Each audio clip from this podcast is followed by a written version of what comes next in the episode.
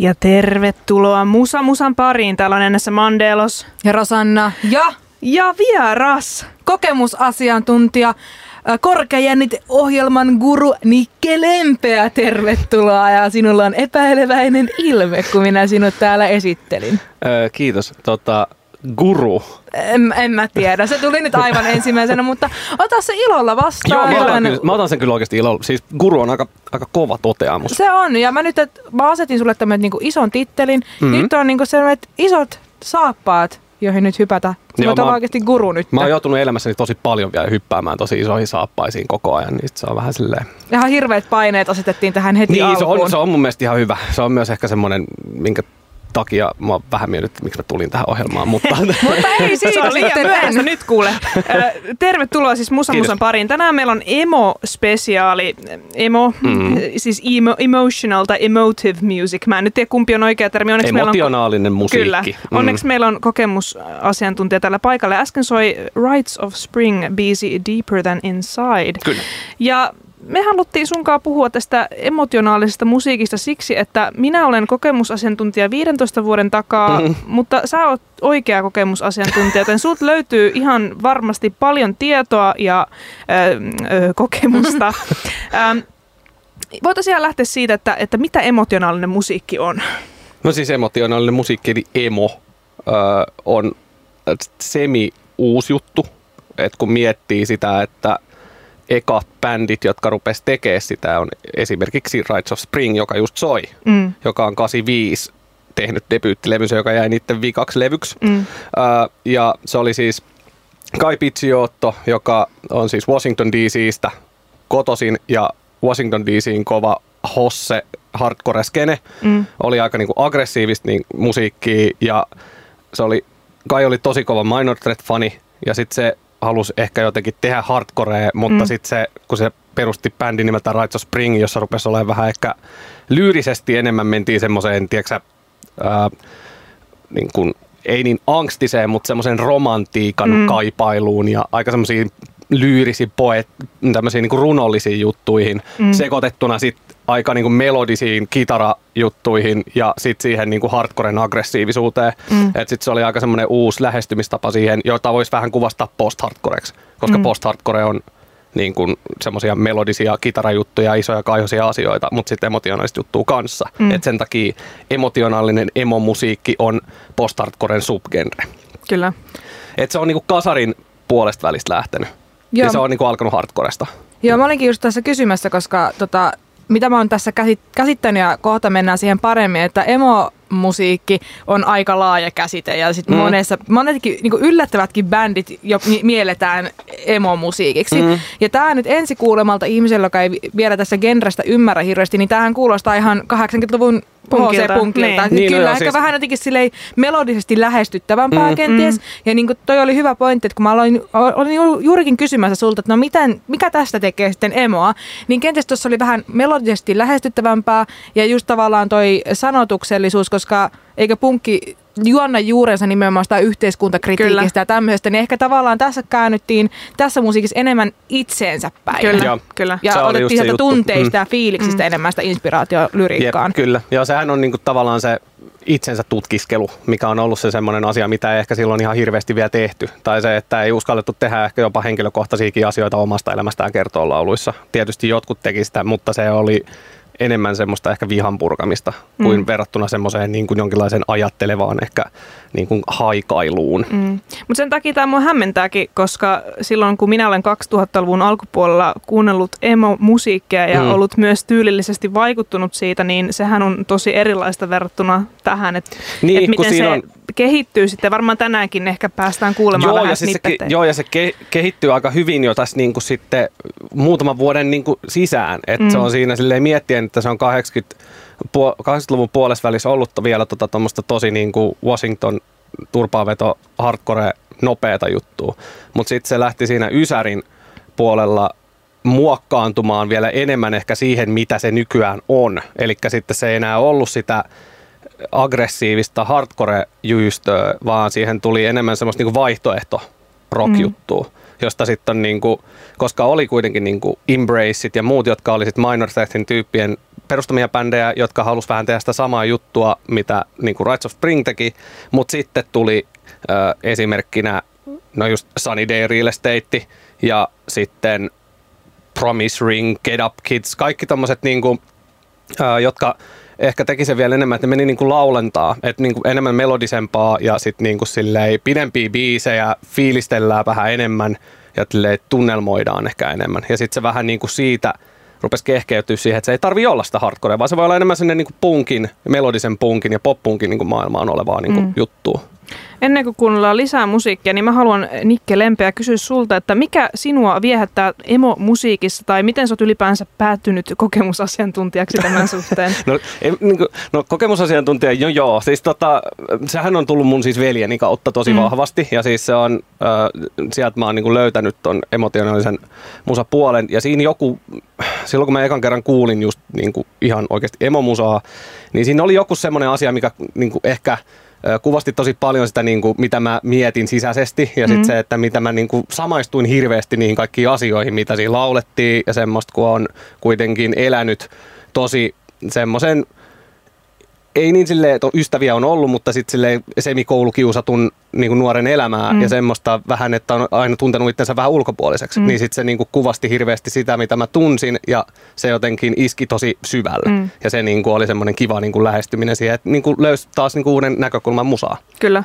Ja mulla on itse asiassa itselläkin vähän samanlainen toi, että mutta mä oon sitten ilmeisesti, mitä mä nyt oon googlettanut tätä emokulttuuria ja emomusiikin historiaa, niin mä oon tavallaan tällainen pouseri tässä emoskenessä, koska mä oon ollut silloin 2000-luvun alussa se herännäinen siihen, kun mm. tullut kaikki My Chemical Romanceit ja Paramoret ja sun muut, mitkä Joo. on ilmeisesti tätä populaarimpaa versiota tästä Joo, se on niin se mainstreamin nousu. Mm. Tai se on just se silleen, siihenkin me päädytään kyllä tässä sitten, jos kun ruvetaan puhua sitten mm. näistä, koska me mennään kuitenkin kyllä. sinnekin.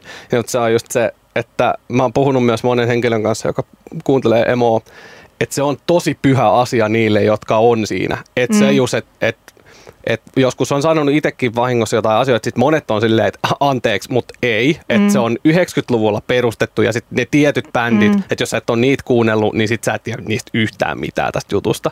Mutta sekin on, että kun on eri aallot ja eri bändit, niin mm. sitten se on silleen, jokaiselle on omat ne niin kuin tärkeimmät siinä alas, alueella. Että se ei ole semmoinen. Tässä voisi vielä ennen kuin kuunnellaan musiikkia, niin mainita ihan tota, Kotibile-ohjelman Lida Moinin pyynnöstä, mm. että hänelläkin oli puolen vuoden mittainen emokausi. Kyllä, jokaiselta se löytyy. Jokaiselta jostain. se löytyy ja hän sitten sanoi, että jos halutaan, niin voidaan hänen kunniaksi soittaa 30 Seconds to Marsia. en tiedä, päädytäänkö niin tekemään, mutta mm. semmoiset terveiset. Joo, se on, kun olen puhunut Liidan kanssa, kanssa tästä sanoi itsekin oli, muistaakseni sanoi voi jumpe tai voi ehna.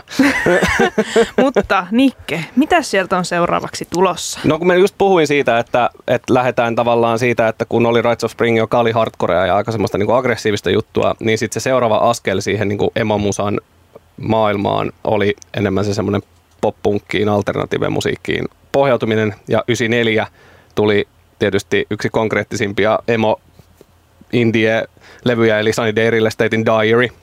Ja me kuunnellaan siitä kappale äh, Tavausraita Seven, joka on siis ehkä yksi isoimpia Sunny Dayn hittejä. Mun täytyy liikkua tonne soittimen ääreen nyt. Okei, okay, no me voidaan sillä välin heittää läbyskää, kun Nikke Kyllä. virittelee soittimia. Se on tosi kiva, että Nikke on tänään päässyt tänne ja hienoa, että soittaa ihan levykäisistäkin tänään musiikkia. Joo, Kyllä. Miten, miten tota noin, niin Päästäänkö nyt, nytkö jo sieltä lähtee? mä uskon, jos mä laitan tästä, niin katsotaan mitä tapahtuu. Kuunnellaan. Ja siinä soi American Football Never Meant ja sitä ennen Sunny Day Real Estate 7. Täällä edelleen emoillaan huolella Musa Musan ohjelman nimi ja äänessä Mandelos. Rosanna ja Niklas, ja laita sille mikkikin päälle noin. Joo, Nyt kuuluu. Täällä? Meillä on tosiaan täällä Emo-musiikin kokemusasiantuntija, vieraileva tähti korkeajänniteohjelmasta Nikke Lempeä. Kiitos. Kyllä, me ollaan pistetty Nikke tänne ihan hommiin, kun hän joutuu täällä levykäisiä pyörittää ja kaikkea muuta, että hän täällä vähän juoksentelee. No, mutta se on hauskaa. No siis se näke, näkisipä, näkisittepä onneksi, tai harmiksemme tämä ei ole näköradio, koska te ette nyt näe sitä iloa Niken silmissä, kun se pääsee soittamaan emomusiikkia sydämensä kyllyydestä ja Nep. tässä koko ajan, nyt tulee hyvä kohta, nyt tulee hyvä kohta. Ja täällä ollaan kyllä niinku todella tunteiden vallassa. No se on kyllä totta. Sitä kyllä ollaan aivan järjettömästi. Mutta emo-musiikin historiassa todella- todellakin ollaan menty nyt eteenpäin ja äh, tämä ensimmäinen Rites of Spring, kun tuossa soi, niin Mm. mm. sehän oli paljon semmoista hardcore-punkimpi Mm. vaikutteista ja nyt ollaan mun mielestä menty jo enemmän siihen suuntaan, että mihin tämä on muotoutumassa siihen, mitä minä Mm. muistan ö, Emon kulta-ajan omassa nuoruudessani. Niin kyllä. Ja sä tuossa hyvin äsken totesitkin, että, että tota, esimerkiksi tässä American Footballissa myös näkyy tällaiset matikkarokkivaikutteet, kun Mm. he, o- he ovat ilmeisesti tuolta jostain Midwestistä kotoisin. Niin, Joo, ja sitten se oli se semmoinen, tota, öö, vähän niin kuin sit emoon tuli se emon subgenre. Mm. mikä oli justiinsa tavallaan nämä Midwesti osaston bändit, jotka sitten vei sen vielä niin kuin ehkä enemmän siitä vähän raaemmasta vaihtoehto musiikki punk osastosta sinne tosi maalailevaa ja jopa semmoiseen monimutkaiseen ehkä niin kuin soitantaan. Niin kuin tässäkin tässä American Footballissa huomaa sen, että siis kitarat open tuningissa ja. Mm. sitten olisi tosi niin kuin ehkä rytmikkäitä, mutta myös keskenään ehkä silleen tappelevia kitarariffejä, mm. ja sit, jotka luo sitten semmoista isoa niin kuin kuvaa, mm. ja sitten just ehkä jopa semmoisia jatsahtavia, Kyllä. aika outoja niin kuin rumpukomppeja ja muuta, niin se oli niin kuin se oli semmoinen niin taas uusi lähestymistapa siihen emomusaan, että sitten on se semmoinen suoraviivainen punkkijuttu ja sitten on se Midwest-puoli. Mm. missä on sitten kanssa on niin kuin nykyään semmoisia bändejä, jotka myös vaikuttaa tosi paljon silleen, että ne tekee semmoisia punk-biisejä, mutta siinä on tosi semmoisia matikka Mm. rock-riffejä, niin kuin tosi haastavia soittaa. Kyllä, tämähän oli musiikillisesti paljon ns-kompleksimpaa. Niin, mm, Miten tota, nyt kun puhuttiinkin aiemmin siitä, että emomusiikki on hyvin laaja käsite, sitä on hyvin paljon erilaista, Mm. niin tavallaan osaatko sä jotenkin erotella lyhyesti, että mikä se punainen lanka sitten on vaikka sen Sunny Day Real Estatein ja tämän American Footballin välillä, että mistä sen kumminkin tunnistaa, että ne kaikki kuuluu sen saman emokaton alle? No siis se on se, lyri, se ehkä se lyyrinen puoli eniten, että sekin on, niin kuin tässäkin monesti lauletaan menetetystä rakkaudesta ja siitä semmoisesta ehkä jonkinlaisesta menneisyyden kaipuusta, mikä on myös tosi monessa yhtyeessä, niin kuin tuossa Ysärillä kanssa oli se silleen lyyrisesti, että oli aika semmoista tiettyä niin kuin haikailua monella bändillä ja semmoista itsetutkiskelua. Eli se ehkä löytyy sieltä selkeästi. Ja sitten se ehkä myös tuotannollinen puoli, että se kuulostaa semiraalta. Eli silleen, että se on paljon niin kuin kuulostaa siltä, että se on tehty niin kuin joko demoksi, että sitten ei ole edes masteroitu tai muuta. Se kuulostaa tosi mm. Mm. semmoiselta ehkä niin kuin iholla enemmänkin. Niin se oli ehkä se juttu. Ja sitten kun katsoo nyt, jos voi pintapuolisesti vaikka Mm. yhtyeen jäsenistä katsoa, niin kyllä siinä ehkä on vähän surumielistä naamaa tai näin, mutta näytit tästä, kun sulla nyt oli ihan fyysisenä Niin, niin. tämä American jep. Footballin levy, niin näytit vähän, että miltä nämä jantterit nyt tämän bändin taustalla näyttää, niin aika tavallisen oloisia ihmisiä. No ei joo, ei on. ole mitään sivuotsista mustaa tai kajaalia, että ei ihan semmoisesta em- emosta ei puhuta, että Ei siihen ei oo. olla niinku päästy vielä tässä vaiheessa. Ei ja sitten sehän oli tosi tuossa niinku 2000-luvun alussa ja Ysärillä, se oli semmoista flanellipaitaa ja vähän semmoista niinku krunge-pukeutumista, mutta siis se oli vaan semmoisia enemmän niinku nörtimpiä tyyppejä, jotka soittaa näissä bändeissä. Ja sitten on huvittava, niinku tässä American Footballissa, tämä on siis ö, 1999 julkaistu, ja sitten ne hajos seuraavana vuonna. Ja sitten nyt ne on tehnyt 2014, ne teki paluun, ja ne on siitä lähtien tehnyt levyjä, mutta sitten se on siinä niinku vaiheessa, kun ei tämä ollut silloin mikään ku, niinku major homma. Eihän mm. monet emobändit ollut. Vaikka se oli semmoista musaa, mitä ruvettiin no, nous nousee. Mutta ei ne bändit, jotka sitä soitti, ei ne ollut mitään semmoisia top ykkösiä. Tai et ei se ollut semmoinen, että niinku radiot toi silleen, jumalauta. Mm. Että nyt tuli semmoinen, että et, et niinku American Footballkin sit vuosien varrella niinku tuli kulttiklassikoksi. Ja sitten tämä levy, tämä niiden eka levy American Football, American Football, on niin kuin jo nyt silleen tituleerattu tavallaan siinä emo-jutussa niin kuin yhdeksi niin kuin isoimmista kulttiklassikoista. Ja ö, Polyvinyl, joka tämän on julkaissut, tämän uusinta painoksen, niin siis tämä, mikä tässä, no kuulijat, jotka ei ole ehkä nähnyt, kuunnellut tätä, mutta ne voi käydä tsekkaa tämän kannen, koska tässä on siis tämmöinen talo, missä on y- yhdessä ikkunassa valo. Ää, ne käytti silloin, kun ne teki comebackin, niin tämän Nevermentin musavideon, ne teki eka kertaa sitten musiikkivideon, niin ne käytti sitten samaa taloa siinä Oho. musiikkivideossa. Ja Polyvinyl oli ostanut nyt sen talon, kun se oli menossa niin kuin purkuun. Ja ne on tehnyt siellä niin kuin pop-up-levykauppaa ja muuta vastaavaa, että niin kuin ns semikultti juttu tämä niin kuin bändin meininki. Siis milloin sinä Nikke Lempeä meinaat tehdä pyhin vaelluksen tähän?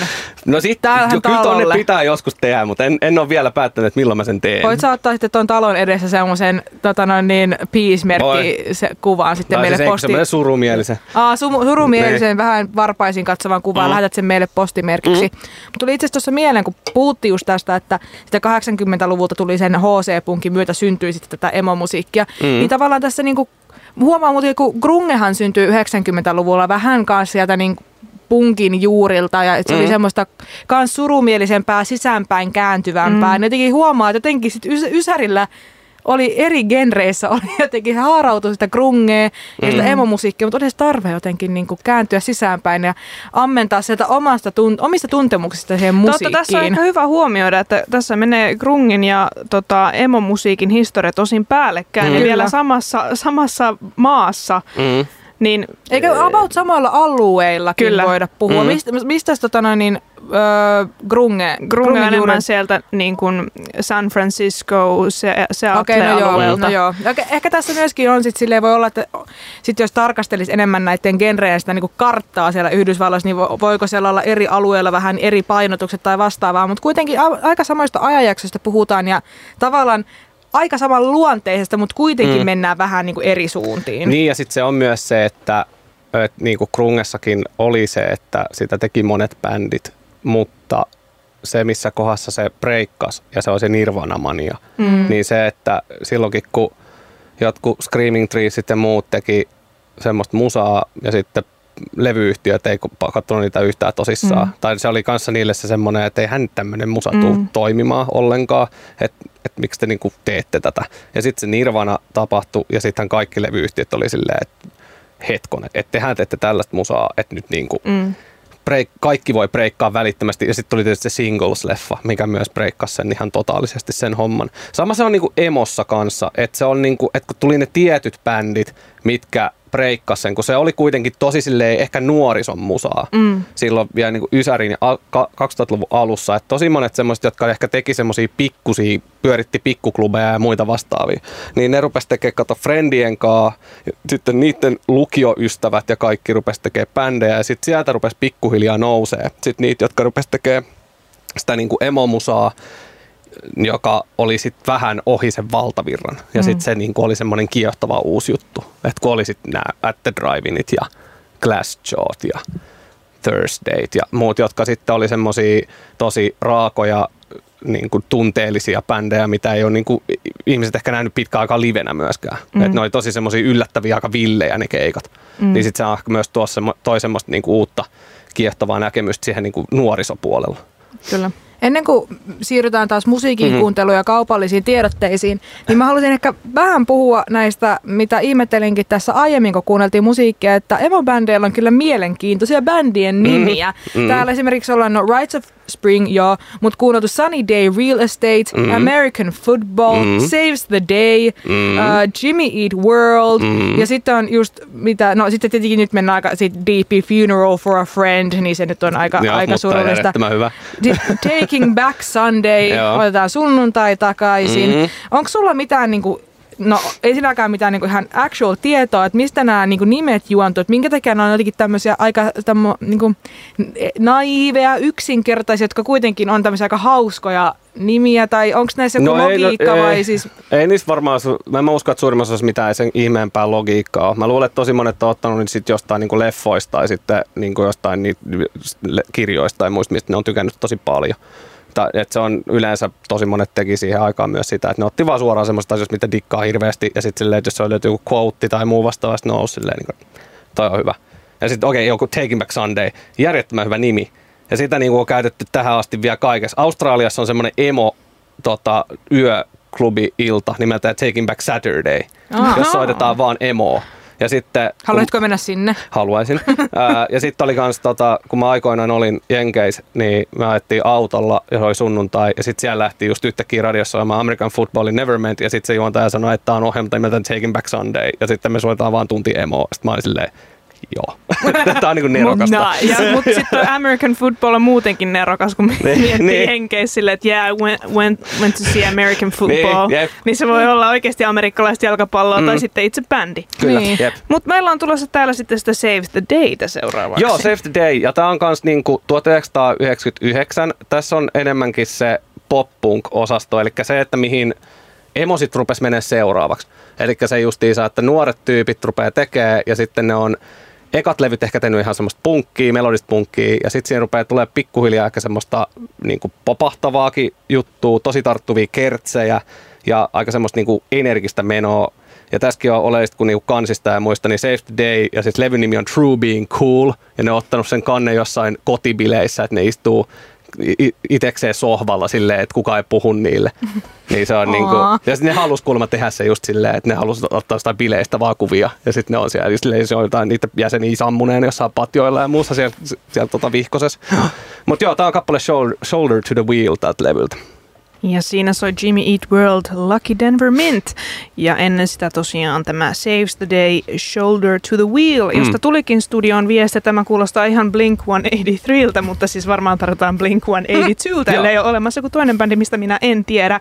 Ja Mm. siihen minä haluankin nyt napata, Mm. että siis kun tuossa musiikin aikana sanoit, että no, tuohan on sitten enemmän sitä skeittipunkkia Mm. ja tämähän on enemmän tätä emoa, Mm. niin kyllä munkin on pakko sanoa, että tuo Saves the Day, Mm. miten se, miten se ei ole skeittipunkkia? No siis siinä on niitä skeittipukki-elementtejä, mm. tai, Mhm. mutta se on enemmän sitten ö, se ei ole niinku, no joo, se on skeittipunkkia, mutta sitten on myös poppunkkia. Ja mm. siis Mm. poppunkki on vähän niin kuin skeittipunkkia. Mm. Mm. Eli niin kuin Blink-182 on skede poppunkki Mm, niin, niin. pioneeri. Ja siis se on se, että poppunkki on juuri, että on tosi niin kuin tarttuvia, jopa popmaisia niin kuin melodioita, kertsejä ja muuta vastaavaa. Että siinä on tosi semmoista ehkä radioystävällistä niin kuin tunnetilaa. Kyllä. Et se on ehkä se juttu, mikä just, että sen takia toi varmaan kuulostikin aika niin Blink-182, koska siinä on tosi semmosia niin nopeita juttuja ja sitten tosi melodisia lauluja ja tarttuvia juttuja. Joo, toihan oli tosi tommonen nätti toi kertsi, tai siis kiva stemmat ja se helppo Niin, niin, niin, laulaa mm. mm. mukana ja näin. Ja sitten just tossa niinku, sit kun Jimmy Eat World, joka Tämäkin oli siis, kun Save the Dayn levy tuli 1999, niin tämä Clarity, niiden toinen levy tuli myös 1999. Mm. Ja tätä on tituleerattu myös tavallaan yhdeksi aika niin kuin suureksi klassikoksi emo-musiikissa ja eritoten niin kuin sen aikakauden jutussa. Öö, se oli myös semmoinen levy, että niillä oli tosi iso riita niiden levyyhtiö Capitolin kanssa ja sehän ei niin kuin myynyt mitään. Ja ne oli vähän silleen, niin kuin, että ei tästä tule mitään tästä bändistä. Ja sitten sen jälkeen 2001 ne julkaisi Bleed Americanin, joka on, jossa on esimerkiksi kappale The Middle, joka Mm. on tuli siinä vaiheessa yhdeksi maailman tunnetuimmista kappaleista, se oli kaikissa radioissa ja se, se oli kaikissa sen ajan niin kuin teinileffoissa tunnarina. Mm. Ja Niin, ne niin. itsekin tajus sen silleen, että hetkonen, että mitä sitten on, että okei, että niin kuin tälleen voi tapahtua yhtäkkiä vaan. Että, silleen, että levyyhtiötkin oli vähän silleen, että okei, Mm. no niin, että nyt, niin kuin, nyt on pojat nyt, a, löytänyt. nyt, niin, eli nyt alkoi levyyhtiöitäkin kiinnostaa tässä No niin, vaiheessa. siinä vaiheessa. Ja sitten niillä oli aika Mm. siis isot riidat monen levyyhtiön kanssa ja niillä oli sitten kaikki tietysti noin tota, äh, niin kuin siis nämä mitkä royaltit ja siis noi äh, kaikkien levyjen masterit ja muut oli sitten silleen hirveät riidat, että ne sais ne kaikki ja tällaiset. Se oli semmoista, mutta se on ollut aika monen kanssa aika iso kamppailu niin kuin tuolla alalla myös. Mutta kyllähän näissä tuoksuu semmoinen 2000-luvun alun teini-elokuvat näissä biiseissä. Joo. Jokainen Mm. meistä on varmaan nähnyt American Pieta tai vastaavaa. Mm, kyllä. Ja sä itse asiassa sanoit tuossa, kun biisi soi, että no, tämähän on sitä nuorisokulttuuria ollut. Mm. Niin onko tämä edelleen emokulttuuri? Onko se enemmän nuorten keskuudessa vai onko meillä esimerkiksi 70-vuotiaita emoja? Varmasti on. Ja siis onhan semmoisia muusikoita, jotka on Ja niinku sinustakin silleen- tulee joku päivä Niin, sellainen. Niin, jo- joku päivä minustakin tulee vielä sellainen, mutta se on just se, että onhan siis monet semmoiset emo-muusikotkin, jotka on jo siis yl, melkein 50 yli 50 jotka soittaa vieläkään, niillä on emoletit ja muut.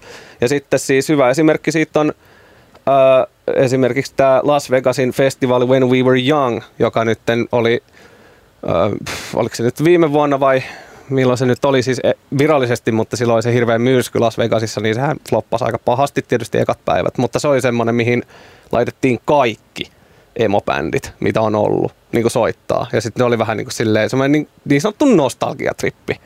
Että se on, se on siinä taitepisteessä, että on ne henkilöt rupeaa olemaan semmoisia nelikymppisiä, jotka on silloin löytänyt nämä tietyt bändit. Ja ne, jotka on nyt niinku 20 tai 18 niin, tai 15, niin ne rupeaa löytää vasta niitä. Niin sitten se on semmoinen täydellinen niin kuin tavallaan risteys nyt tullut tässä jutussa uudestaan. Ja valtavi, valtavilta kulttuurissa, valtavirtakulttuurissa elämme muutenkin semmoista hirveätä nostalgia-aikaa ja mm. 2000-luvun alkuhan on tosi inne nytten. Ja jotenkin musta tuntuu, että kun katsoo tätä nuoriso tuolla kaupungilla, niin jotenkin niin heistä henkii semmoinen samanlainen estetiikka kuin mitä silloin, kun mi- minä olin nuori 2000-luvun alussa, niin tavallaan mm. jotenkin tuntuu, että tämä on mm. aika semmoista optimaalista aikaa just nuorisolle löytää Kyllä. nimenomaan Kyllä. tämmöistä emomusiikkia. Mm. Äh, ymmärtääkseni tiedätte varmaan Freaky Friday-elokuvan. Mm. Olette ehkä nähneet sen version, missä on Lindsay Lohan. Mm. Kyllä. Niin tästä on ilmeisesti tulossa jossain vaiheessa jonkinlainen uusintaversio. Mm. Ja sitten katsoimme viikonloppuna muistin verestykseksi tai virkistykseksi meidän yhden klassikkoelokuvan kuin Mean Girls. Mm. Ja tästäkin on tulossa siis remake, mm. ihan näin trailerinkin tuossa pari päivää sitten siitä. Niin tämähän on otollista aikaa tällaisen musiikin duunaamiselle, jos mielii nyt markkinoille, sanoisin näin. Niin kyllä, se on, se on tietysti myös semmoinen, että että se ei ole silti kuitenkaan aivan sitä valtavirtaa. Mm. Että se, vie, että se kuitenkin pulputtaa koko ajan. Ja siis mm. siis Amerikassa eritoten, mutta – ne bändit, jotka tekee tällä hetkellä sitä, ei ne soita niin kuin mm. areenoita, ei mm. ne soita jäähalleja, semmoisia isoja mestoja, vaan ne vetää sitten niin kuin klubi, klubeja koko ajan ja sitten ne on täynnä jengiä laulamassa mukana. Mm. Mutta ei se niin kuin ole vieläkään siinä semmoisessa pisteessä verrattuna sitten on ne tietyt bändit, jotka on päässyt siihen niin kuin pisteeseen, että ne pystyy vetämään stadioneita. Mutta niilläkin jossain kohdassa niin kuin se loppu silleen, että ne ei enää pystynyt tekemään sitä. Ja sitten ne niin kuin, ns. meni tauolle. Mutta mm. sitten se tavallaan se paine, mikä siinä on ollut siinä niiden niinku semmoisessa historiassa, niin se mm. vie niinku ja kanto eteenpäin tosi paljon. Kyllä. Mutta tälleen noviisina kuitenkin pakko myöntää, että vielä kun ei olla päässyt siihen aikakauteen, mitä mm. minä emosta muistan, niin mun on hyvin vaikea tälle ummikkona nä- löytää sitä eroa näissä bändeissä, mitä ollaan nyt kuunneltu, mikä mm. on postpunkki ja mikä on pop-punkki ja mikä mm. on skeittipunkki ja mikä on emo. Että, ja sitten ehkä just se, että jos me määritellään, että emo-musiikki sitten on ehkä sieltä hardcore hardcore-punkista, mm. kun lähdetään eteenpäin, että se rajava tekijä on se emotionaalisuus vaikka lyriikoissa, niin sitten toisaalta mun, teki, mun tekisi mieli kysyä, että eikö kaikki tai suurin osa kuitenkin populaarikulttuurista tietyllä tapaa emotionaalista, koska mm. musiikki tulee jonkinlaisesta tunte- tunteesta, että haluaa tehdä sitä musiikkia. Että ei se välttämättä aina sisäänpäin katsovaa se lyriikka, mutta kyllä kuitenkin paljon tehdään y- erilaisissa genreissäkin sellaista ns-emotionaalista musiikkia. Kyllä tehdään, joo. Ja sitten se on ehkä, sitten se menee niin kuin tässä rupeaa niin tapahtuu tosi monella just bändillä se, että ne rupeaa kuulostaa tosi paljon saman tyylisiltä kaikki, mutta sitten mm. se on just se, niin se äänimaailma, mitä ne tekee, ne kaikki virit, soinut, kaikki semmoinen niin tavallaan efektit, kaikki kitarasoundit, kaikki mm. muut kuulostaa tosi paljon samalta, koska se oli se niin kuin, tavallaan sen konkretiosointi, että mm. tältä kuulostaa niin kuin emomusiikki mm. tällä hetkellä, niin sen pitää ehkä tehdä, meidän pitää tehdä tämän tyylistä juttua. Mm. Niin se on ehkä se, se on vähän niin kuin sama ollut kaikista muista, niin kuin jossain metallibändeissäkin on ollut se, että tosi, että jos on joku tehnyt trash metallia, niin sitten kaikki, jotka tekee trash metallia, se kuulostaa trash metallilta, koska mm. siinä on ne samat niin kuin elementit. Kyllä, mutta me voitaisiin vaikka nyt liikkua eteenpäin tässä Emon musiikin historiassa. Ja en ole ihan varma, mitä sieltä olet nyt valinnut soittavaksi seuraavaksi, mutta kun katson tätä sun listaa, niin mun mielestä me ollaan nyt ehkä siirtymässä sille minun muistelemani emo-kaudelle pikkuhiljaa. Joo, no siis seuraavaan 2003 vuodelta. Mm. Ja siis Fallout Boy, joka äh, teki ekan levynsä siis 2013 Take This To Your Grave, joka oli sitten kans tämmöistä niin pop-punkin aallon niin sitä nousemista. Ja sitten se, että ne oli semmoinen bändi, missä monet yllätty ehkä siitä Pete Wentzin, se basistin niin kuin meiningistä, kun se oli tosi semmoinen markkinointityyppi ja se halusi koko ajan puskea kaikkea uutta ja sitä bändiä. Ja sitten Patrick Stump, niiden laulaja tuli mukaan ja sitten se oli aika semmoinen Michael Jackson-tyylinen laulaja. Ja sitten se oli vähän semmoinen outo, että hetkonen, että tommonen niin tosi poppi tyyppi ja sitten ne tekee tämmöistä niin tosi energistä musaa ja niin kuin livenä oli niin kuin aivan villi jo heti alusta lähtien. Niin sitten se vähän niin kuin toi semmoista uutta tuulta siihen, että okei, okay, että se ei tarvi ehkä olla niin joko niin kuin silleen fiilistelyä, vai se voi olla myös aika silleen nopeata ja energistä ihan koko ajan se meininki. Niin sitten tämä oli niin kuin Fallout Boy oli aika iso niin kuin askel eteenpäin siinä jutussa. Pakko kysyä tähän väliin vielä, että onko Fallout Boy vielä aktiivinen, koska On. Fallout Boy oli tosi isosti esillä silloin juuri minun lapsuudessakin. Kun se, eikö se ollut ihan tämmöisiä niin kuin ihan isoimpia bändejä, mitä se oli koko ajan kaikkialla muutenkin. Ja musta tuntuu, että sitä ei jotenkin näy enää nyt tämmöisenä niin kuin just maallikkona, jos, joka, jos ei seuraa emo-musiikkia. Joo, siis niillähän oli kanssa se, että ne meni siis tauolle, tosi pitkälle tauolle siinä ton Folia Doon jälkeen, joka tuli 2000, olikohan se, mitähän se on ollut ennen 2010 tai jotain. Ja sitten tota, ne oli tosi pitkään. Niillä oli vähän sisäisiä riitoja kaikilla ja ne ei ehkä ajatellut ihan samoja asioita. Ja sitten Patrick rupesi tekemään soolojuttuja, Pete Wentz rupesi tekemään niitä vaatejuttuja ja muita vastaavia. Mutta onhan ne, nehän teki nyt viime vuonna levyn ja silleen, että ne on taas niin kuin noussut uudestaan esille kokonaisuudessaan. Ne on tosi paljon muuttunut tietysti siitä, mitä ne on tehnyt aikoinaan, mutta se on myös se, että ne on kasvanut ihmisinä tosi paljon ja sitten niin kuin ehkä kiinnostus on jossain ihan toisessa muussa jutussa. Mutta joo, mutta se on, on aktiivinen vieläkin. Fallout Boy eli Fob on palannut. Jep. Kyllä, kuunnellaan Tämä- joo, sitä. Tämä on kappale Grenade Jumper. Ja siellä sitten soi ensiksi Fallout Boy, Grenade Jumper ja sitten perään My Chemical Romance, You Know What, to, what They Do to Guys Like Us in Prison.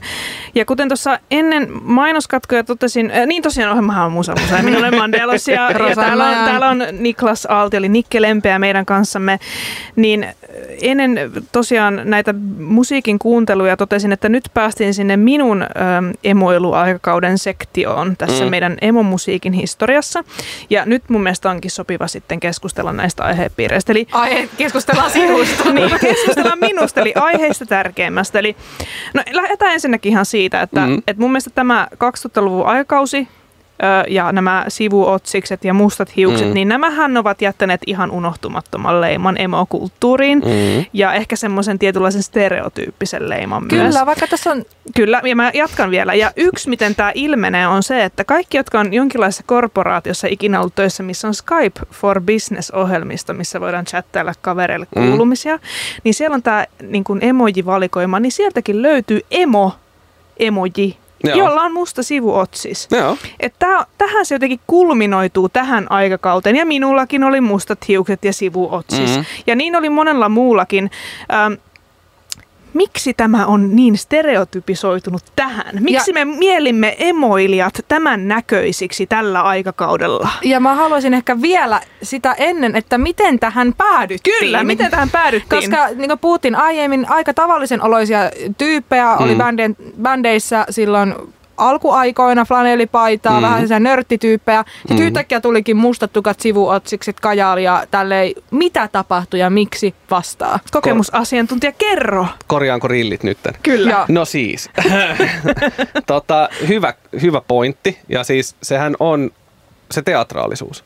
Se on se juttu, mikä esimerkiksi juurikin Mike McRomance teki sille, että Mike McRomance julkaisi Three Cheers for Sweet Revenge, mistä tämä biisi on, 2004. Uh, niiden eka levy 2002, I Brought You My Bullet, You Brought Me Your Love. Uh, ne on kuitenkin semmoinen porukka, että ne oli vähän outolintuja niin kuin emopiirissä myös. Ne teki tosi semmoista kans niin kuin tosi raakaa, tosi tarttuvaa musaa. Siinä on se, että Gerard Way, Michael McRomancin laulaja, oli myös semmoinen, no sarisnörtti. Se himas piirsi vaan sariksi ja oli niin kuin tosi semmoinen ns. ehkä rockityyppi. Se veli Mike, joka soittaa bassoa bändissä, oli ehkä enemmän semmoinen niin kuin hengailijatyyppi. Ja se oli kuulemma siis aina Michael McRomancin rundeillakin Warp Tourilla, ja missä nyt kaikki emobändit siihen aikaan tosi paljon kiersi, niin ne kaikki muut bändit sanoivat, että noin, niin on tosi outoja. Että Gerard Way haisee tosi pahalle, kun se vaan kulkee nahkarotsi ja bootsit päällä ja on silleen niin kuin tosi hiljainen tyyppi.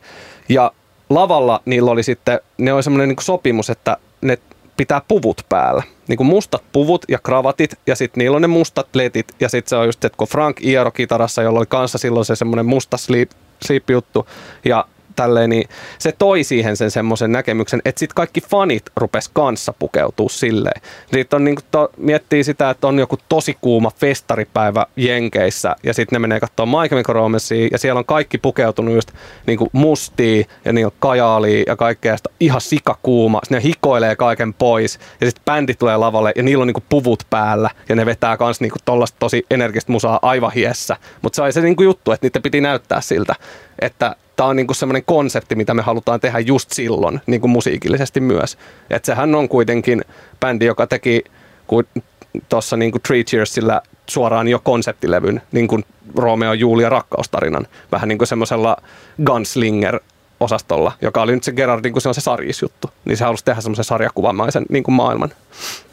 Toi on se juttu, että kun se tuli se teatraalisuus vielä enemmän siihen niin kuin live-juttuun, niin sit se toi sen semmoisen kulttuurin siihen, että siinä rupesi ehkä ajattelemaan, että hetkinen, että tähän voisi niin jopa pukeutua tähän tyyliin. Kyllä. Eli toi My Chemical Romance, kun toi tavallaan... No siis mä niinku... sanoisin, että se on yksi niinku semmoinen kulmakivi siinä. Kyllä varmasti muutkin on tehnyt sitä ja tuonut sitä jotenkin, mutta ne ehkä silleen toi sen vielä enemmän siihen valtavirtaan. Kyllä, koska se on kyllä. kuitenkin niitä bändejä, jotka meni niin kuin nousi ja pikkuhiljaa valtavirtaan. Kyllä, ja näin mä sanoisin, että todellakin siis valtavirtaistui, koska kuten Lida on teille paljastanut, että hänelläkin oli puolen vuoden emokausi, mm. niin minulla oli myös tämä emokausi silloin, siis ihan tämä niin tyylillinen. Ja en, emme ole varmastikaan ainoita. Minusta tuntuu, että Irk-galleria oli tällaisia pullollaan ja sitten näitä seurattiin, kenellä oli hienoin sivuotsis ja hienoin emotyyliä. Eikö se mennyt sit... vähän sen skenet Kyllä, kyllä. Se oli skenettämistä, se oli tosi kyllä. iso skenettämistä. Muistan itsekin tota, terveisit rakkaalle veljelleni, joka tota, kun rupesin kuuntelemaan musiikkia ja sitten sillä rupesi olemaan sitä semmoista musta valko-ruutupaitaa mm. ja sitten semmoinen niin todella siis punainen, punainen letti ja oli silleen, niin kuin, että okei. Okei, okei. Tälleen voi niin kuin, tätäkin tehdä. siis, Taustalla vaan nikket, okei. Okei. Mutta mun mielestä tähän sitten liittyy myös tähän aikakauteen, jos oikein muistan, että, mm. että tätä myös pidettiin hieman nolona, varsinkin rock- ja heavy-piireissä. Että tätä mm. ei oikein hyväksytty tällaista NS, MCR ja uh, Bullet for my Valentine ja en mä tiedä, meneekö Tokyo Hotelkin tietyllä tapaa tähän samanlaiseen no, se on niin Saksa, Saksan se, joo, niin. se on niin se Saksan juttu. Niin. Mutta se on just, joo, kyllä se menee, mutta se oli myös niin kuin emopiiri. Ja siis, mutta ylipäänsä musta tuntuu, että se oli vähän nolo, että se oli samaan aikaan valtavirtaa, mutta tietyt genret eivät yhtään hyväksyneet tätä tällaista niin, ö, valtavirtaista emotyyliä. Siinä myös huomaa sen, että jos on niin kuin tosi pyhittynyt siihen, niin sit siinä ollaan tosi tarkkoja myös siinä tilanteessa. Että kyllä mäkin siis muistan silloin, kun Tokio Hotel tuli ja muuta, ei sitä kuunneltu. Ei niin, Tokio, ei niin. Tokio Hotel teki, niin kuin, joo, se teki emusa, mutta se oli nolo. Kyllä se oli nolo ja mä muistan, niin. kun mulla oli se tosi revitty musta tukka. ja mulla oli tapana, mä harrastin silloin yleisurheilua, niin mä pesin hiuksia aika usein ja mulla joskus treenit tosi myöhään, niin ne ei ehtinyt kuivua kunnolla, kun menin mm. nukkumaan. Sitä aamulla kun mä heräsin kouluun, niin mulla oli jo semmoinen valmiiksi mikä tämän Tokio Hotellilla olen nimi oli. No, sitä mä en muista, no, kun se on siis, ku, kuka, kukaan ei kehtaisi Ima, myöntää. Ima, hän on nykyään Heidi Klumin kanssa yhdessä, hän ei näytä mm. enää yhtään samalta. Mutta Eli silloin, hän nauraa meidän. Kyllä, mutta silloin hän oli semmoinen tosi revitty, pystyyn vedetty semmoinen tukka. Ja mun tukka näytti siis siltä, kun mä heräsin aamulla, kun se oli revitty ja se oli märä, märkänä menty nukkumaan. Ja mä, vaikka kuinka mä yritin suoristusraudalla sitä laittaa alas ennen kouluun, niin mä en, mä en saanut sitä siis mitenkään taltutettua, niin mä joudun vaan mennä sen näköisenä kouluun. Ja mä muistan lounastauolla joku pöytä huikkasi mulle, että hei, onko Tokyo Hotel kova? Sitten mä vaan käännyin mun tarjottimen kanssa, no ei ole, mä ei. Mä heräsin aamuna tämän näköisenä. sä oot nyt, Mandela, sä oot niin paljon tässä nyt koko ajan maininnut, ma, ei, no sitäkin, vaan maininnut siitä, että sinulla oli emovaihe, sinulla oli emovaihe. Yeah. No mitä, mitä sinun emovaiheeseesi kuului muuta kuin revitty musta tukka? Kuuntelit sä sitten esimerkiksi My Chemical Romance ja mi- mitä musiikkia Kyllä, kyllä mutta vähän salaa. Mm. Koska, Ai salaa? Koska mun mielestä My, Chemi- My Chemical Romance oli ehkä vähän nolo tietyllä tapaa, ainakin meidän piirissä. Okei, mutta mut Bullet mm. for My Valentine mä kuuntelin tosi mm. paljon. Mutta se, on, se on myös huomattavaa tässä, niin esimerkiksi just My Chemical Romanceissa, just erityisesti tämä biisi You Know What They Do to Guys Like Us in Prison, mm. se on heitetty myös vähän niin kuin läpällä silleen, että Warp Tourin aikaan ja siihen aikaan, kun Chemical, My Chemical Romance eli MCR rupesi vähän breikkaa ja äh, Gerard Way tutustui The Used yhtyeen Bertin kanssa, tai Bertin kanssa tosi hyvin, ja ne rupesi hengailemaan paljon, niin sitten kaikki media otti huomioon, että a, seurusteletteko te? Niin se oli jotenkin niitä se ensimmäinen asia, ne kysyi aina niiltä sille jossain haastattelussa, kun ne oli yhdessä silleen, että, että seukkaatteko tätä vai mikä toi teidän meininki on? Ja vastaus oli se, että ne suuteli toisiaan. Ne, ne otti sen mm-hmm. suoraan silleen, niin että miksi sä kyselet asioita, että me ollaan vaan hyviä ystäviä. Mm-hmm. Ja sitten tavallaan kappale on tehty myös vähän semmoinen niin kuin silleen keskarina silleen, että no mm-hmm. medioille ja muille vastaaville silleen, että se on ihan sama, että mm. mitä me tehdään, tai semmoista, että ei tämän tarvitse ottaa kiinni tollasista asioista, jos te haluatte niin, niin. meidän musaa. Mm. Ja silleen, että, että kun pääpiirteitä pitäisi vaan sitä tehdä. Mm. Niin sitten se on niinku semmoinen, mikä tuli tosi helposti myös tuossa vaiheessa leimatuksi siinä mm. vaiheessa, että oletettiin suoraan, että jos se tekee tuommoista on kajaalia ja muuta vastaavaa, että on sitten niinku homoseksuaali. Mm. Tai muuta, ja se on jotenkin tosi mälsää. Mm. Ja sitten se, että se media ottaa heti suoraan kiinni vaan tollasista asioista. Mm. Sama se oli sitten, että kun Chemical Romance just niin kuin Three Cheersin aikaan rupesi breikkaa, niin sitten tuli surullisia asioita myös niin kuin julkisuuteen. Esim. kun MCR oli tosi iso Briteissä, ne teki ison brittikiertueen ja sitten eräs teinityttö teki itsemurhan ja hänellä oli MCRn paita päällä. Niin sitten se oletettiin, että se on itsemurha musaa. Mm-hmm. Ja sitten kaikki mediat otti vaan kiinni siitä, että se kuunteli My Chemical Romancea ja kirjoitti, että tämä on semmoista musiikkia, mikä laittaa teinit ajattelemaan itsemurhaa ja niin kuin synkkiä asioita, että vanhemmat varokaa ja kattokaa, ettei teidän lapset kuuntele tätä. Se on sama kuin silleen joku on kuunnellut aikoinaan jotain vaikka räppiä ja sitten vanhemmat on silleen, että ette te voi kuunnella räppiä, kun tässä puhutaan aseista ja jengeistä, tappeluista ja muista vastaavista. Ja vanhemmat kuuntelee outlaw country, missä isoimmat tähdet ampuu toisiaan ja vetää kovia huumeita. Joo, ja tai sitten mennään ja- taaksepäin historiassa, niin tulee Satanic Panic. Niin, ja just niin, Parental Advisory Mm. on koko ajan läsnä ja tarroja näkyy siellä ja Kyllä, täällä. moraalipaniikki on nostanut jokaisen uuden musiikkityylin noustessa huom, päätään. Aina nuorisokulttuurien keskiössä. Mm. Niin, kyllä. Mitä nuoret tykkää, mitä vanhemmat ei ymmärrä, niin sitä pitää moralisoida, koska huomataan, että tällä on jotain heijastevaikutuksia, kuten aikoinaan, kun ö, vaikka Elvis tai muu tällainen ns rock'n'rolli popularisoitu, niin yhtäkkiä käytettiin farkkuja. Hei haloo, mm. siis Mm. kuka käyttää farkkuja, kun pitäisi olla siistit vaatteet päällä? Nuoriso on aivan rappio. Joo, se, se on se harvillinen asia, mikä tuosta yleensä otetaan sitten kiinni. Mm. Että se on siinä vaiheessa, kun se breikkaa tolleen tuommoinen vähän uusi musiikkiaalto, mikä ei näytä normia, tai semmoista normaalilta, että se rikkoo tosi paljon niitä normeja, niin sitten se otetaan heti kiinni semmoista asioista, mitkä aikuttaa siihen, että se että ei ole ok. Että Niin. miksi tällaista tehdään, tämä ei, tämä ei ole normaalia. Ja esimerkiksi tuossa kun puhuit tästä, että ajateltiin heti, että olivat homoseksuaaleja, mm. Mm. niin tähän henkii hyvin paljon tai vielä niin kuin hyvin ummehtunutta ajattelumaailmaa mm. Mm. 2000-luvun alussa, missä Kyllä. oli hyvin homofobista ylipäätään, siis mm. Mm. mitä mediat kirjoittelevat ja näin, että sit jos tämä sama aalto tulisi nyt tässä 2020-luvulla, niin voi olla, että ei sitten enää jouduttaisi toivottavasti painia tämmöisten Mm. samanlaisten ennakkoluulojen kanssa. Mm. Kyllä. Pitäisikö meidän kuunnella vähän lisää musiikkia? Mitä sieltä olisi nyt tulossa? Ää, 2005 vuoteen hypätään ja koska puhuttiin teatraalisuudesta ja tämmöisestä niin kuin siis todella niin kuin maksimaalisesta niin kuin show-jutusta, niin 2005 julkaisi Panic at the Disco ensimmäisen levynsä, joka oli myös tuossa niin emoskenessa aika semmoinen, että hetkone, että mikä meininki tässä on, että näillä on tämmöinen sirkusmeininki. Mutta se oli myös, että ne oli Las Vegasista ja tota, Brandon ja muut halus, että se on tosi semmoista teatteria ja kabareen juttua, mitä ne tekee, mutta se musiikki on ihan semmoista, niin mun mielestä Fallout Boy teki niiden kanssa rundin, koska se sainattiin Fueled by Rameni, joka oli siis Pete Wentzin yksi levyyhtiö, niin se oli semmoinen joku Nintendo, se oli joku Nintendo Kore, joku semmoinen rundi, missä ne oli mukana, koska ne oli tosi paljon synaa ja semmoista, mikä oli tosi uusi juttu kanssa siihen aikaan, niin kuin ehkä emomusassa. Mutta Panic at the Discon ekalta levyltä, eli levyltä nimeltänä A Fever, mikä se nimi on? A Fever You Can Sweat Out. Yksi lyhyimpiä nimiä tällä levyllä, eli Time to Dance on kappale, mikä kuullaan. Ja siinä soi Paramore, Born for This. Kuuntelet Musa Musa nimistä ohjelmaa äänessä Mandelos sekä, Rosanna, ja sekä meidän vieraileva tähti Nikke Lempeä. Jabadabadu. Miten meillä menee? Ihan hyvin, kiitos. Paramore soi. Mikä sen parempaa? kyllä täällähän tukkaputkella mennään läpi emohistoriaa. Sivuhiuksiputkalla. sivuhiuksiputkalla. Ja tota, päästiin nyt siihen minun musiikkiin, mm. nimittäin Paramoren ja ai että.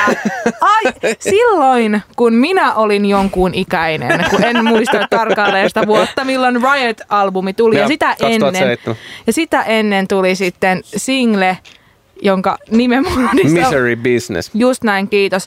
Ja voi jumalauta, se räjäytti pankin Siis me ei silloin mun kotona kuunneltu mitään muuta.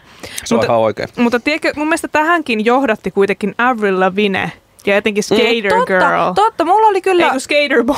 Skater Girl. Mutta siis kyllä, kyllä itse asiassa, koska mä tässä mainoskatkalla oli, että mulla ei ollut emo-vaihetta, eikä mulla ole koskaan kyllä tietoisesti semmoista ollutkaan. Ja en mä tiedä, lasketaanko Avril Lavigne mihinkään emo, emo-juttuun, tai, mm. mutta hänellä oli tava, mi, miksi sitä voisi sanoa, vähän sellainen punk-tyttö. Onko tämä nyt sitä skeittipunkkia Joo, sitten? Joo. Sillä oli se niinku skeitti punk asenne. Joo. Kyllä. Joo, niin si, Avril Lavigne mä kuuntelin silloin paljon. Mm. Myöskin sitä ihan vanhaa vielä, kun ei, oli, ei ollut värjättyjä hiuksia, mm. mutta mutta myöskin sitten kun tuli nämä Skater Girls sun muuta. Mm. Ja sitten kun tuli tosiaan Misery Business ja mä näin Hayley Williamsin, hänen upeat punaiset liukuvärityt, revityt hiuksensa, upea niin kuin aivan upeata äänenkäyttöä, mm. niin kuin hieno laula ja se hieno energia. Jotenkin se oli niin hyvä biisi ylipäätään se Misery Business. Mä olin ihan se, mitä tää on? Ja sitten tuli Riot-albumi, mm. joka oli vaan täynnä hyviä biisejä. Ja siis se oli siitä se, se, ajatus siitä, siitä se ajatus sitten niin. lähti. Ja se on, se on myös silleen aika mullistava juttu ollut tuohon aikaan emo-kulttuurissa ja siinä musiikkipiireissä, koska siis totuus emo skene siinä vaiheessa oli tosi maskuliinista. Siellä oli Totta. vaan mies etuhahmo ja kaikki bändin tyypit oli miessoittajia. Siinä ei ollut mitään semmoista lähestymistapaa siihen, että olisi joku niin kuin naislaulaja tai muuta. Sitten tuli Paramore ja se oli niin kuin Hayley Williams oli sitten se emon niin kuin naishahmo. Se mm. oli niin kuin se isoin niin kuin semmoinen, että okei, että tässä on niin kuin tämä keulahahmo, mitä niin kuin kaikki katsoo. Mm. Ja se oli tietysti silleen hieman haasteellinen, koska levytys levytyssopimushan meni niin, että siis Paramorehan ei oikeastaan bändi, vaan se on Hayley Williamsin soloprojekti. Ja levyyhtiö halusi vaan sainata Haleyn.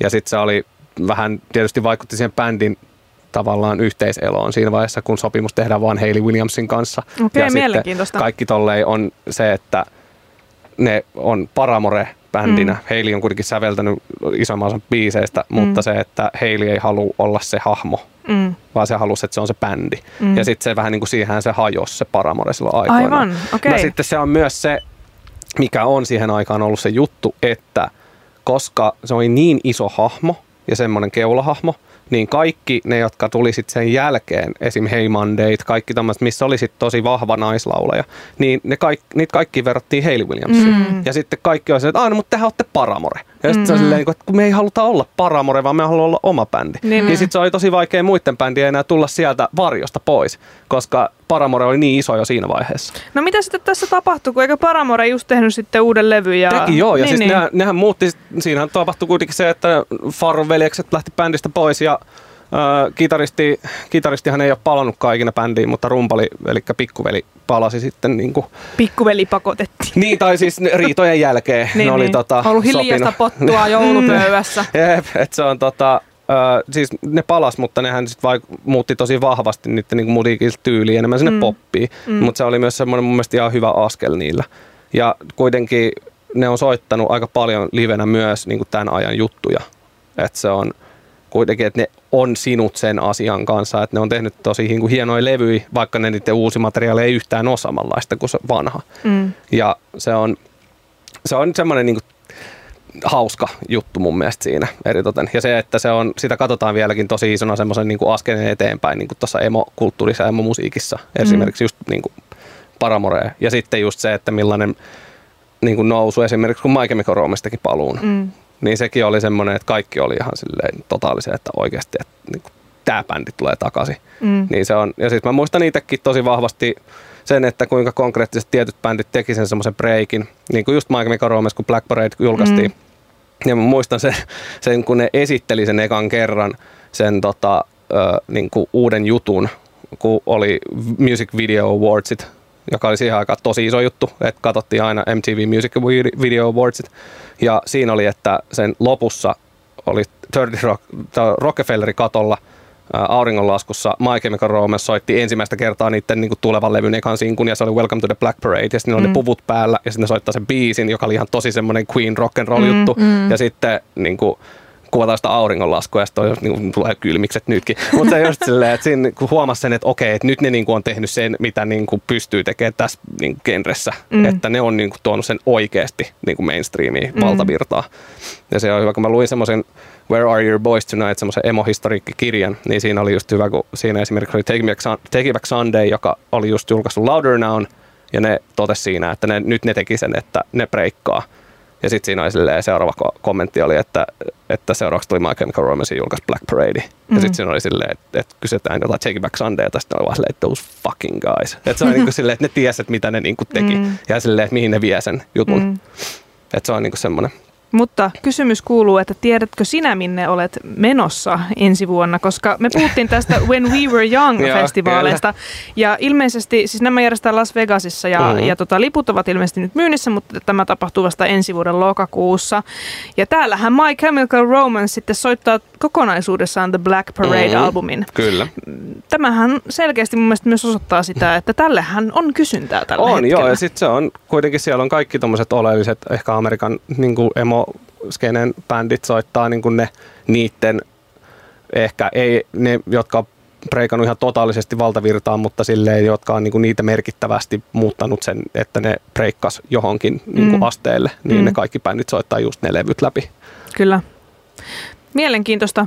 Mikä sitten, kun miettii tätä 2000-luvun alkuun, niin ootko sä itse ollut sitten silloin jo ihan täys emo? Onko sulla ollut ne mustat hiukset ja Ei, semmoinen mulla ei ole, mä en Romance? värinyt hiuksia. Okei, Mä, okei. mä oon silleen ollut nössö, että mä en ikinä värinyt hiuksia. Mä, mm. Mm. tota, mä kyllä sit jossain kohdassa leikkasin, leikkasin sit semmoisen niinku, sivusiili ja sitten semmoisen pitkän, niinku, tai sivu niinku, viipin, mutta mm. se oli, se oli, muistaakseni silloin Refenä oli tietysti ö, suomalaisen yhteydessä Smakin Niin. tuota, basisti, oli silleen, että Tolla hyvä luukki. No, se, se oli se niinku refe, mistä piti ottaa silloin, mutta, Mm. ää, mutta sitten joo, tietysti mustaa, mustaa paitaa päällä ja bändipaitoja koko ajan ja semmoista, että se... Ehkä sä voit sitten vaan sanoa, että sä edustit enemmänkin sitä 90-luvun Midwest No just emo musakulttuuria. Että sä et pärjännyt tukkaa, vaan sulla oli flanu päällä ja vähän sellainen nerdy Sitten kaikki oli look. koulussa Ei. silleen lol, miksi et sä kuuntele MCR ja mu- laita musta, hi- mustia hiuksia. Ei, kun se oli enemmänkin se, että jos mä kuuntelin mu- musaa, niin sitten kaikki mun ystävät sano, tota, että mun musa on niin Nikke musaksi. Et se, ei ollut, ja et se ei ollut siis, kukaan niistä ei kuunnellut samaa, niin ne oli vaan silleen, että no ihan sama, se on sun joku oma genre. Et, se on, se on Nikke musa. Et, joo. Sen takia mä sanoin sua guruksi, koska sä oot ilmeisesti keksinytkin nämä genret. Hei, the power is too, too risky for me. Mut mun mielestä Rosanna sanoi äsken hyvin, kun... Öö, tai Rosanna väitti, että hän on missannut tai skipannut koko emo-vaiheen, mutta silti sä oot ollut todella kova Paramore-fani, niin eihän toi pidä paikkaansa, että se olisi skipannut. mutta kun toi on se, kun silloin suunniteltiin, että hei, että Nikke, että sä voit tulla meidän ohjelmaan mm. Vastavuoroisesti vieraaksi, kun oltiin silloin taannoin sinun ohjelmassasi, ja et puhut, että hei, vois puhua emomusat, kiinnostaisi oppia siitä lisää näin. Mm. Ja silloin sä mainitsit tässä kaanonissa Paramoren. Et mä, olin Mm. ihan, mä taisin silloinkin jo ihmetellä, että ai Paramore emomusa. Että mä en osannut jotenkin mieltää sitä mm. Mm. ollenkaan. Mä jotenkin ehkä itse aina ist, istutin sen enemmän just sinne pop punkkiin tai semmoiseen. Mm. Mutta tää on ehkä edellä, että mulla joissain bändeissä edelleen, mitä me ollaan tänäänkin kuunneltu, on vähän sitä hahmotusongelmaa siinä, että onko tämä nyt sitä emoa ja miksi tämä on emoa ja miksi toi on skate-pop-punkkia ja tämän pop-punkkia. Niin. Että, että Mm. mistä me puhuttiin aiemmin, että jo, niin, jos sä et ole tosi syvällä siinä skeneessä, niin et sä välttämättä huomaa Ei, sitä kun punaista niin, lankaa mm, siellä. Kyllä. Joo, joo, se on ihan, silleen, ihan ymmärrettävää, että monet, monet, jotka kuulee vaikka ekaa kertaa tiettyä, niin se varmasti kuulostaa tosi samalta, kaikki bändit. Mutta hei, tämä sama pätee ihan vaikka ihan heavy metal skeneen. Niin kaikessa, se on ihan jokaisessa Et- genressä se on se kyllä. juttu. Joo. Pitäisikö me silti kuunnella tätä emon musiikkia lisää? Mitä sä olet laittamassa siellä seuraavaksi? No vähän pelottaa. Mandela, Mandelosilla oli Siis ainoa, ainoa, joka tota, Mandelos sanoi, että se, et, et se haluaa yhden biisin listalle. Ja sit me laitetaan se yksi biisi sinne listalle. Haluatko Mandelos avata? tämän? Joo. No mä voin nopeasti kertoa. Mä oletan, että sieltä on tulossa Bullet- Bullet for my Valentine ja biisi on Waking the Demon. Ja, Kuinka väärässä oletko? No, ja tälle, tälle on ollut iso impakti mulle. Ja äsken puhuttiin vähän siitä, että, että on ollut ehkä vähän underdog siellä koulussa ja sitten on vähän halunnut sitä emotionaalista musiikkia sinne, että on päässyt vähän ehkä samaistuu joihinkin tunteisiin tai ylipäänsä vellomaan niissä tunteissa, niin mulle ehkä tämä Waking the Demon myös osittain oli sellainen voimabiisi, koska siinä on aika hieno musiikkivideo. Siinä on tämmöinen koulussa kiusattu poika, jolla on Iron Maiden paita päällä ja sitten hän kostaa näille kiusaajilleen muuttumalla täyskuun aikaan Mhm. ö, ihmissudeksi. Yritit sä samaa koulussa? Mä yritin samaa, mutta se ei onnistunut. Mm, Lopputuloksena oli vaan räy. Ja tällä on ollut siis merkittävä vaikutus ja sen seurauksena meidän täytyy nyt kuunnella se. Selvä. Siinä oli aaltoja tuulen mukaan. Ja sitä aikaisemmin sitten Bullet for my Valentine ja Waking the Demon ja Pirua on täällä tosiaan herätelty. Musa Musa on ohjelman nimi ja äänessä Mandelos sekä Rosanna. ja vieras Niklas Aaltio Nikkelenpeä. Ihu. Ja olisittepa rakkaat kuuntelijat nähneet hymyn Mandelosin huulilla, kun pärähti soimaan Waking the Demon yhteyttä Bullet for my Valentine. sisäinen vi- äh, 14-vuotias äh, Mandelos niin pakahtui onnesta. Mutta Nik- Nikke, mulla Ja. on nyt kana kynittävänä sun kanssa. Okei, okay, kiva. Että siis, mi- mitä, mitä järkeä tässä nyt on? Minkä takia Bullet for my Valentine on sitten emo-musiikkia, eikä se ole e- esimerkiksi metalcorea tai niinku, että niinku, what? Siis, onko kuullut Bullet for my Valentine kappaleen Your tears don't fall? Siinähän se on jo suoraan kiteytettynä, että miksi se on ilman musaa. Se, mut siis, äh, olihan siis, se oli, se oli jo, se meni niinku raskaampaan puoleen. Siinä oli tosi, jo siinä e- Poison-levyssä, siinä ekassa levyssä oli jo aika paljon niinku metalcoren ja metalliin pohjautuvia riffejä ja semmoista. Mutta se oli taas niinku, oli siinä jotain aggressiivista huutoa kanssa ja sitten siinä oli paljon niinku lauluja, mutta sitten verrattuna Under Oathiin ja semmoisiin, jotka oli sitä niin kuin metalcore screamo-osastoa, mm. niin sitten se oli niin kuin selkeästi Bullet for My Valentine halusi jo heti suoraan mennä enemmän sinne niin kuin heavy-puolelle. Kyllähän tuossa metallika tuoksui. Ja siis tuoksu aivan sairaasti. Mutta se, se Scream and Fire oli kokonaisuudessaan mm. aika jo tosi se, mitä ne rupesi sitten tekemään. Tai Mut- Mut, mitä ne halusikin vissiin tehdä. Mutta päästiinhän me myös kotimaan sektiolle. Joo, ja siis tietysti kun mä tajusin nyt vasta, että, että tässä on mennyt ihan sikanopeasti aika. Ja siis se, että mä en ole ehtinyt soittaa yhtään Suomi-juttua. Ja siis vieläkin enemmänkin se, että Suomessa on ollut koko ajan emoskene ja se on ollut tosi hyvä skene. Se on vaan harmillisesti ei ole ikinä breikannut oikeasti isosti. Ainoa bändi, joka esimerkiksi on päässyt Jenkeissä Warp Tourille, joka oli isoin emo-musiikin kiertävä festivaali, niin oli Disco Ensemble. Ja se oli vaan kerran yhtenä kesänä. Ja se oli vissiin, ei ne hirveästi edes puhu siitä ajasta. Mm. Tai mä luulen, että se ei ollut mikään hirveän hyvä reissu. Mutta tota, kuitenkin on niin kuin ollut Disco Ensemble, on ollut Lapkot, on ollut Downstairsit, on ollut Jermainet. Ja sitten kaikki tommoset, jotka kiersi tosi paljon Suomeen, mutta ne ei ikinä päässyt siis isommille lavoille. Ja tota, tietysti shoutouttina myös esimerkiksi New Deadline, joka on kanssa emo-musiikkia. Ja nyt tässä niin kuin viime vuosien sisällä on taas ruvennut pulppuamaan. Ja nyt tulee tosi paljon kaikkia tosi uusia kiehtovia uusi, niin kuin suomalaisia emobändejä. Esimerkiksi just niin kuin Aaltoja, mm. joka on tosi, siinä on tosi ehkä sitä post-hardcore ja sit sitä semmoista niin kuin aggressiivista juttua, mitä, mistä se on lähtöisin ollut aikoinaan. Mm. Ja se on se, mikä niin kuin ehkä eniten nyt tällä hetkellä myös kansainvälisesti, se niin kuin post-hardcore melodisuus ja se semmoinen lähestymistapa. Mutta niin Aaltoja on tosi hyvä esimerkki, Moshi Moshi on tosi hyvä esimerkki, Alas yhtye on tosi hyvä esimerkki. Ja sitten melodisemmassa puolessa ja sille ehkä suoraviimaisessa, niin se semmoinen tosi uusi, niin kuin Brianin, Brianin helvetin perunoitten ja senten se uusin se Ending on kanssa tosi hyvä esimerkki siitä semmoista 2000-luvun alun niin kuin alternative emo maailmasta. Eikö sullakin ole tämmöinen jonkinlainen emo bruggis? No se on huvittavaa, että se on siis tota, uh, Doggy Daycare on siis tota, uh, se, mä kysyttiin meidän ystävältä esittelytekstiä ja se niinku tituleerasi Midwestia, tai Midwest Emo, ja sitten mä olin vähän silleen, "Mä oikein tiedä, joo. tota, eh- ehkä siinä on jotain emotionaalisia vaikutteita, Mm. mm. mutta siis se on kyllä mahtavaa, että toi musiikki niinku vieläkin elää, mutta se on vaan niinku harmillista se, että sille ei vaan niinku Suomessa ole selkeästi sille ei tosi iso kuuntelijakuntaa. Mm. Että noikin tekee niinku, nyt oli Mosi Mosi alas ja aaltoja teki lepakkomiehessä ja maanalaisessa niin kuin semmoista emo violence keikat. Oranssissa on ollut tosi paljon kaikkea tuollaisia iltoja. Semmoista, että nuoriso tulee kuuntelee ja fiilistelee hirveästi, mutta se on vaan harmillista, että se ei vieläkään, se on tosi underground maailma. Kyllä siis ehdottomasti ja just tätä minun omaakin kulta-aikaani muistelleena, niin eipä kyllä, varmasti siis oli koko ajan suomalaisiakin emobändejä, mutta eipä niitä kyllä, siis ei niistä puhuttu, en mä ainakaan Mm. tiennyt yhtäkään suoraan sanottuna. No kyllä varmaan silloin 2000-luvun alussa kuunnellut yhtäkään suomalaista emobändiä. Mm. Mutta voitaisiko me nähdä ehkä tässä vielä, jos nyt jotenkin ehkä kansainvälisellä tasolla emobändit ovat tehneet comebackkejä ja nähdään tämmöisiä isoja festivaaleja ja selkeästi tullut myöskin nuorempien korvanappeihin nämä. Voidaanko me ehkä nähdä tulevaisuudestaan kotimaisenkin emomusiikin jotain suurempaa nousua? Jos kerta pulppua tälleen lupaavasti. No siis Mosi Mosissa on tosi hyvä tota, mun mielestä semmoinen esimerkki siitä, että se on jo kansainvälisesti otettu tosi isosti esille. Ja se, että se on Jenkeissä asti niin kuin noussut tosi monelle listoille ja muille semmoisena niin kuin vaikuttajana. Mutta se on sitten, että jos tähdet on oikein, niin ne pääsee edes kiertää Eurooppaa, mikä olisi jo silleen iso juttu. Että mm. pääsisi Saksaa, niin sitten se olisi siinä. Mm. Koska Saksassa oli se isoin niin kuin silloin niin kuin disco ensemble aikaa. Ja niin kaikkien- hotellit. No niin, ja sit, mutta se on se, että siellä on selkeästi sitä, se on isompi kaupung, isommat kaupungit, paljon enemmän ihmisiä ja sit siellä kulutetaan paljon enemmän sitä. Niin sitten se niin kuin olisi semmoinen hieno niin kuin lähestyminen siihen. Miten me nyt vedettäisiin jotenkin semmoista punaista lankaa tai sellaista loppua tähän kaanoniin? Sanotaan, että minä haluaisin nyt jotakin oppia tästä illasta, niin mitkä ovat ne tärkeimmät asiat emomusiikista? Mitkä ovat ne tärkeimmät bändit, mit, mit, mit, mitä minun täytyisi nyt kuunnella, kun lähden tästä vaikka kotia? Kuuntelet vaikka, jos haluat alusta kuunnella, niin Sunny Day Real Estatea. Sitten kuuntelet My Chemical Romancea, sitten kuuntelet Paramorea. Okei. Okay.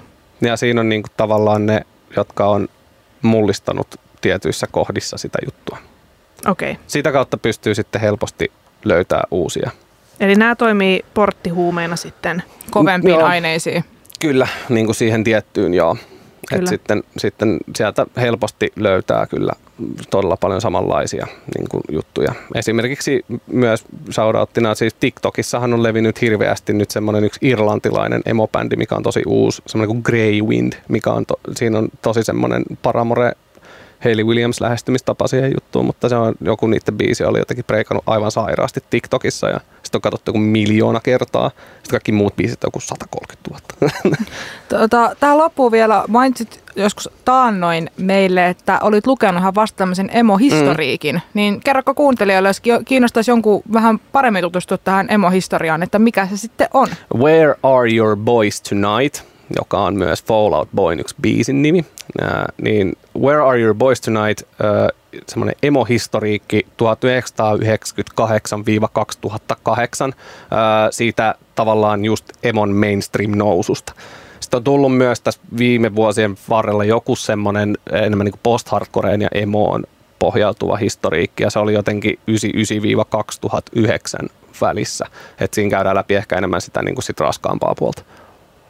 Mutta joo, Where Are Your Boys Tonight? Okei, okay, sitä siis lukemaan kiinnostaa nimenomaan tämä mainstreami, että siellä mm. ei uppouduta sit siihen alkuun ja syntyy paremmin. Mm. Mutta mulla ainakin tuli sellainen olo, että sitä American Footballia voisin kuunnella kotimatkalla, mm. koska siinä oli jotenkin semmoinen kivan heleä tunnelma, semmoinen niin kuin, millä on hyvä rentoutua nyt sitten mm. iltaan. Kyllä. Kiitos Niklas, Nikke, mikä nyt on Oletkaan. oikea nimisi. Tähän loppuun, niin jos joku nyt ihastui ääneesi ja haluaa kuunnella sitä lisää, niin miten se onnistuu? Tiistaisin kello 20-22 korkea jännite Radio Helsingin raskaan musiikin erikoisohjelma. Voitko antaa pientä tota, no niin, jotain semmoista koukkua siihen, että mitä on ensi viikon tiistaina ohjelmassasi luvassa? Onko vielä ajatusta siitä? Okei, okay, nyt oli liian vaikea. Mulla, on, mulla on musta huone. musta huone yhtye, tosi hieno semmoista noiserokkia. Voin heittää esimerkkinä bändin Slint, mikä on tosi hyvä amerikkalainen noise rock experimental rock bändi, niin suomalainen bändi, ihan järjettömän hieno, hienoa musaa. Ne tulee vieraaksi ja heidän tuleva levynsä on ennakkoon mulla soitossa.